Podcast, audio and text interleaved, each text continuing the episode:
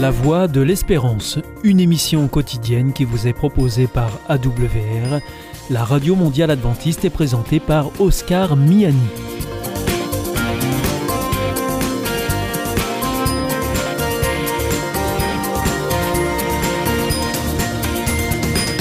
Nous sommes donc euh, ensemble pour les 30 prochaines minutes. Merci de votre fidélité à la voix de l'espérance. Vous êtes toujours plus nombreux à nous écouter sur les ondes, par Internet également, sur www.awr.org ou aussi grâce à votre téléphone au 01 80 14 44 77 si vous nous appelez depuis la France ou bien au 0033 1 80 14 44 77 si c'est en dehors de France ou encore si vous nous écoutez depuis les États-Unis, c'est le 1 712 432 9978 et il est important de signaler que ces numéros ne sont absolument pas surtaxés. Pour notre programme de ce dimanche, eh bien nous vous proposons l'étude de la Bible de la semaine.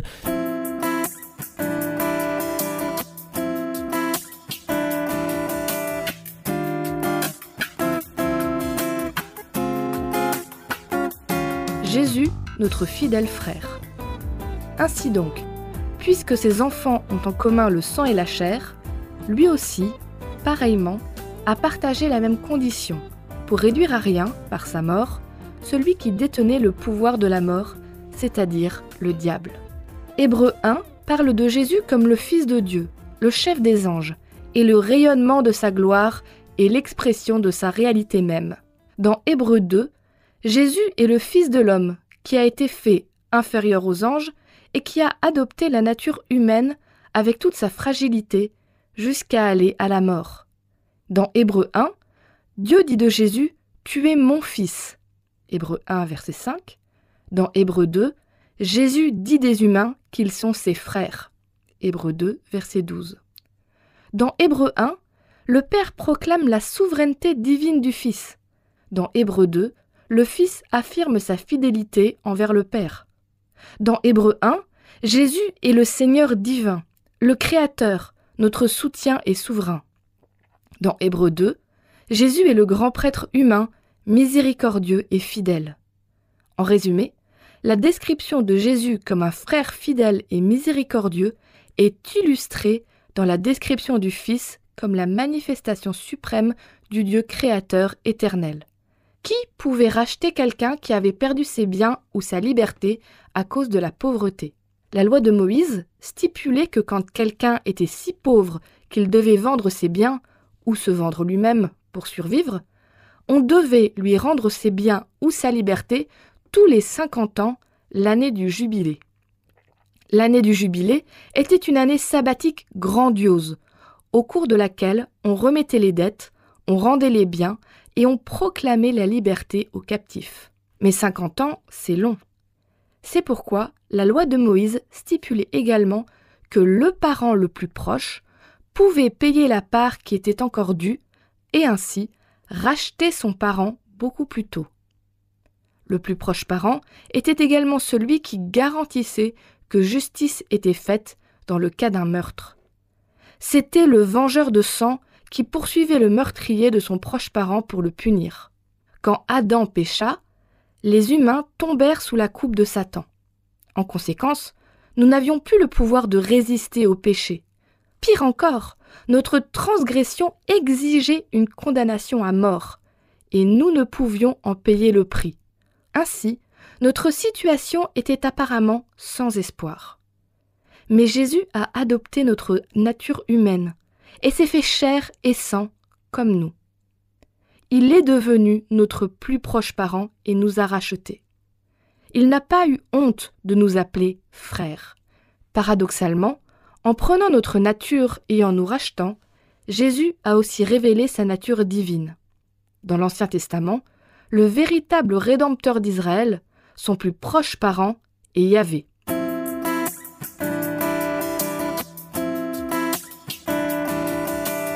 Hébreu dit que Jésus n'a pas eu honte de nous appeler ses frères.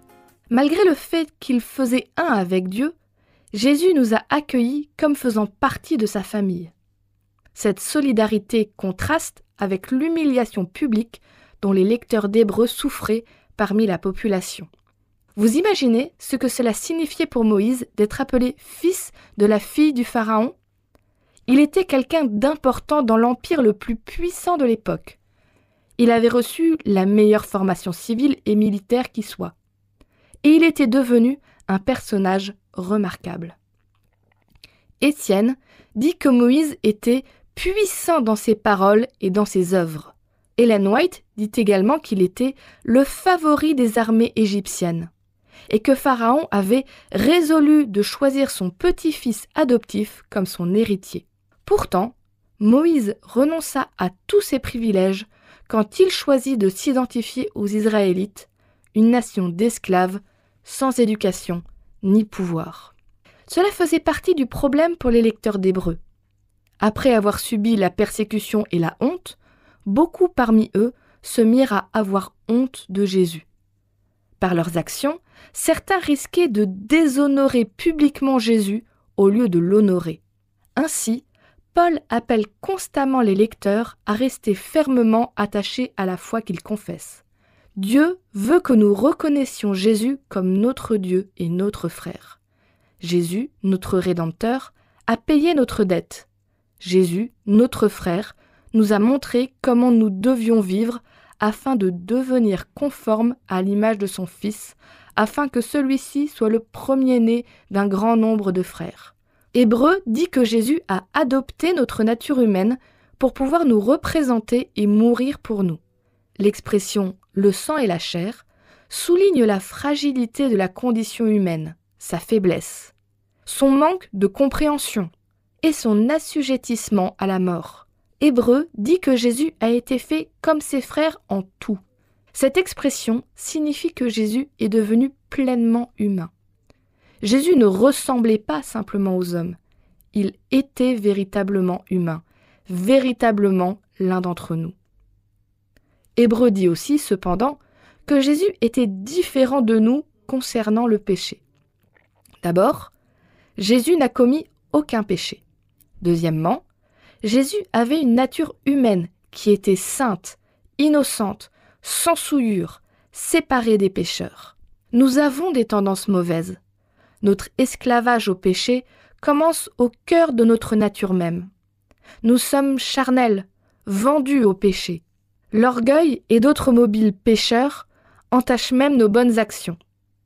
Mais la nature de Jésus n'était pas souillée par le péché. Il devait en être ainsi. Si Jésus avait été charnel, vendu au péché comme nous, il aurait également eu besoin d'un sauveur. Mais Jésus est venu en tant que sauveur et il s'est offert pour nous en sacrifice sans défaut à Dieu. Puis, Jésus a détruit la puissance du diable en mourant comme une offrande sans péché pour nos péchés, rendant ainsi possible notre pardon et notre réconciliation avec Dieu. Jésus a également brisé la puissance du péché en nous donnant le pouvoir de mener une vie juste, car il a réalisé la promesse de la nouvelle alliance, écrire la loi dans nos cœurs. Ainsi, Jésus a vaincu l'ennemi et il nous a effectivement libérés, de sorte que nous pouvons désormais servir le Dieu vivant. La destruction finale de Satan, elle, aura lieu lors du jugement final.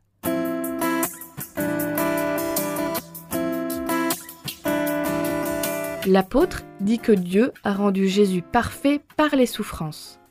Cette expression est surprenante.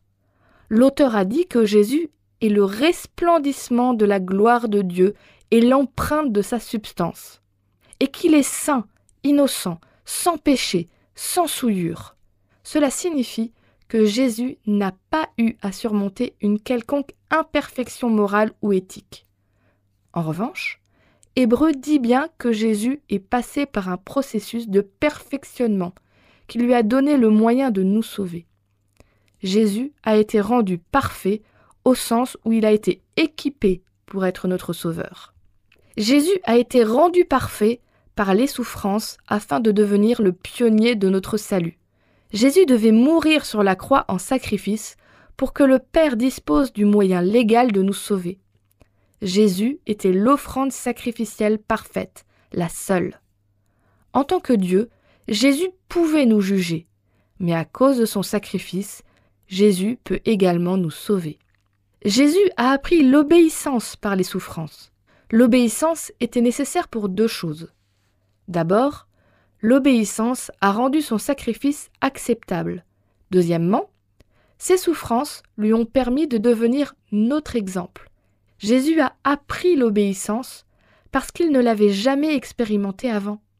En tant que Dieu, à qui aurait-il dû obéir? En tant que Fils éternel et un avec Dieu, c'est à lui que les autres obéissaient, lui le chef de l'univers. Par conséquent, Jésus n'a pas progressé de la désobéissance à l'obéissance, mais de la souveraineté et la domination à la soumission et à l'obéissance. Le Fils de Dieu exalté est devenu le Fils de l'homme obéissant. Les souffrances ont révélé Jésus comme grand prêtre miséricordieux et fidèle. Les souffrances n'ont pas rendu Jésus plus miséricordieux. Au contraire, c'est en raison de sa miséricorde qu'il s'est porté volontaire pour mourir sur la croix afin de nous sauver. Cependant, c'est à travers les souffrances que la réalité de l'amour fraternel de Jésus s'est véritablement exprimée et révélée. Il y a une autre raison pour laquelle Jésus a adopté notre nature humaine et a vécu parmi nous. C'était pour être notre exemple, le seul qui pouvait nous montrer quelle est la bonne manière de vivre devant Dieu. Jésus est le point culminant d'une longue liste de personnes que l'apôtre donne comme modèle de foi. En grec, le terme archégos, chef, peut également se traduire par pionnier. Jésus est le pionnier de notre espèce au sens où il court devant les croyants. En fait, Hébreux 6, verset 20, appelle Jésus notre précurseur. Le terme consommateur donne l'idée que Jésus a manifesté une foi en Dieu la plus pure qui soit. Ce passage enseigne à la fois que Jésus est le premier à avoir couru notre course avec succès et aussi qu'il est celui qui a perfectionné l'art de vivre par la foi. Hébreu 2.13 dit Et encore, moi, je mettrai ma confiance en lui. Et encore, me voici moi et les enfants que Dieu m'a donnés. Ici, Jésus a dit qu'il mettrait sa confiance en Dieu. Cette référence est une allusion à Ésaïe 8, 17 et 18. Ésaïe a prononcé ces paroles face à une terrible menace d'invasion du nord d'Israël et de la Syrie. Sa foi contrastait avec le manque de foi d'Akaz, le roi. Dieu avait exhorté Akaz à lui faire confiance et à lui demander un signe qu'il le délivrerait. Dieu lui avait déjà promis en tant que fils de David, qu'il protégerait Akaz comme son propre fils. Maintenant, Dieu proposait généreusement à Akaz de confirmer cette promesse par un signe. Akaz, cependant, refusa de demander un signe et à la place envoya des messagers à Tiglath-Pileser, roi d'Assyrie, en disant Je suis ton serviteur et ton fils. Quelle tristesse Akaz préféra être fils de Tilgat-Pileser plutôt que fils de Dieu. Mais Jésus mit sa confiance en Dieu et en la promesse qu'il avait faite de mettre ses ennemis sous ses pieds. Dieu nous a fait la même promesse et nous devons y croire comme Jésus y a cru.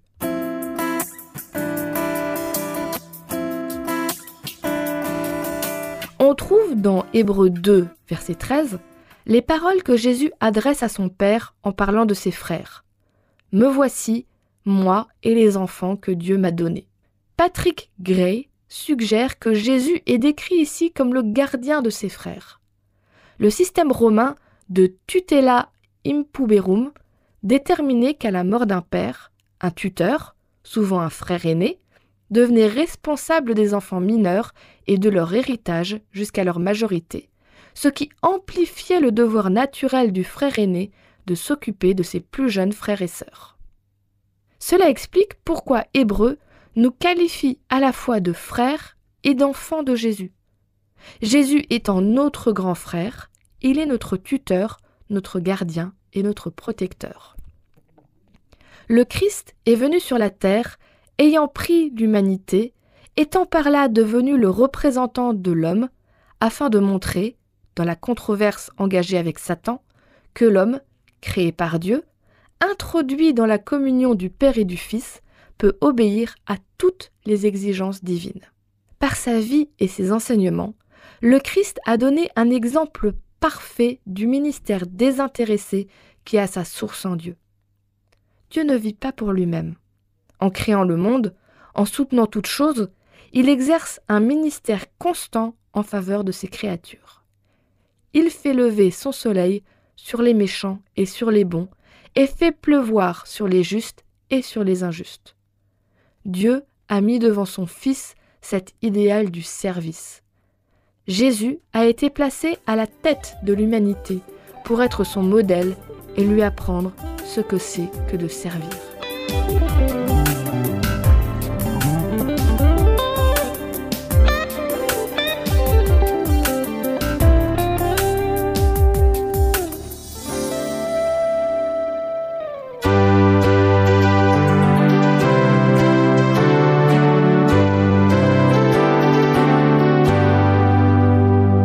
This is Adventist World Radio, the voice of hope. Ici Radio Mondiale Adventiste, la voix de l'espérance. Hier ist Adventist World Radio, die Stimme der Hoffnung. Questa è la radio mondiale avventista. La voce della speranza.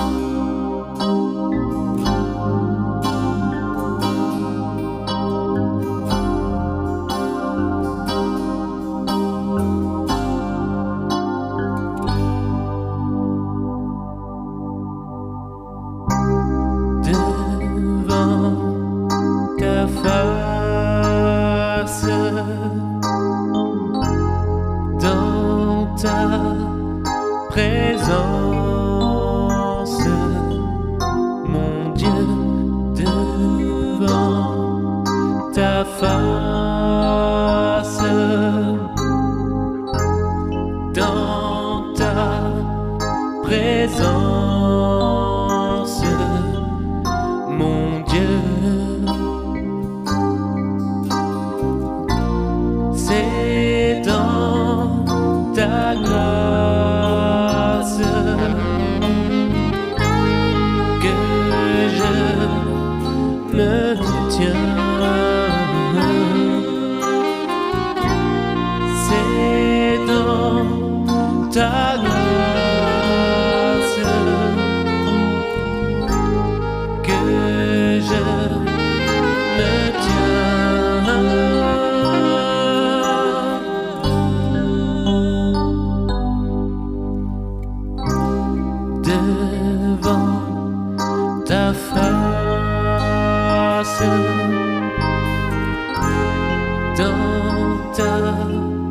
bed.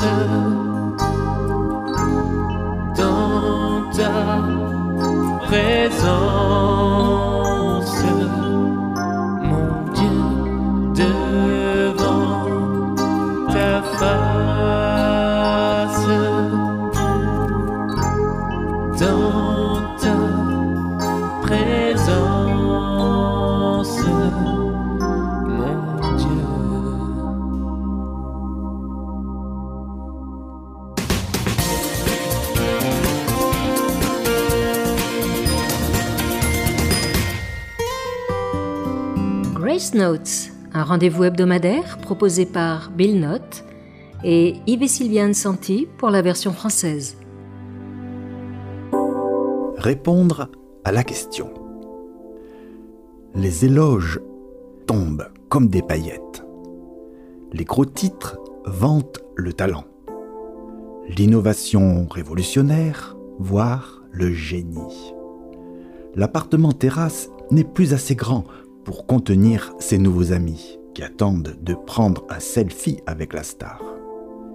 Mais au fond de lui, il se demande Suis-je vraiment aimé pour moi? Sa performance met les critiques à genoux. Une voix flamboyante, un portrait parfait de l'héroïne la plus tragique de l'opéra. Un triomphe, une révélation. Mais lorsque le rideau tombe après le dernier appel et que tous les commentaires se sont tus, elle se demande Suis-je vraiment aimé pour moi? C'est la question qui ne disparaît jamais. Une profonde incertitude qui persiste au-delà de l'argent, du pouvoir, des compétences ou de la gloire. Et même les promesses bien intentionnées des amoureux, des collègues, des amis et de la foule ne comblent pas le vide intérieur. Jésus dit Je vous ai aimé comme mon Père m'a aimé. Dieu était dans le Christ, réconciliant le monde avec lui-même, ne comptant plus les péchés des hommes contre eux.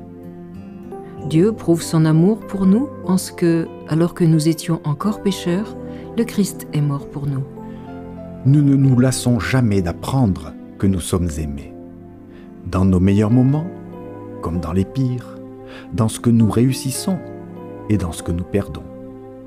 Nous pouvons être brillants, brisés, bénis ou meurtris, mais Avec lui, il n'y a ni altération ni ombre causée par le changement. une vieille chanson disait L'Évangile en un mot est amour. Écoutez à nouveau cette mélodie. Acceptez de croire et restez dans la grâce.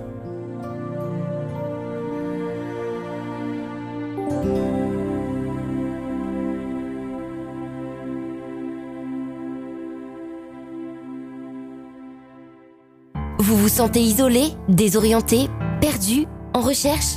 L'IEBC, l'Institut de la Bible par correspondance, vous accompagne et vous propose des cours gratuits à suivre chez vous et à votre rythme. Retrouvez-nous vite sur www.iebc.org et vous verrez, votre vie va changer. Parce que croire, c'est la vie. Si vous souhaitez réécouter ce programme ou bien le partager avec vos amis, retrouvez-nous sur www.awr.org. Vous pouvez aussi nous suivre par téléphone. Depuis la France, il vous suffit de composer le 01 80 14 44 77. En dehors de France, vous rajoutez le 0033, puis le 1 80 14 44 77 et depuis les États-Unis, vous composez le 1 712 432 9978. Et pour nos coordonnées postales, eh bien si vous voulez nous contacter, vous nous adressez vos demandes, vos courriers à la Voix de l'Espérance IEBC boîte postale 100 77 193 Damary-Lélis, CEDEX. Notre émission est maintenant terminée. C'était la Radio Mondiale Adventiste, la Voix de l'Espérance. Je vous souhaite à présent une très bonne continuation. Que Dieu vous bénisse. À demain.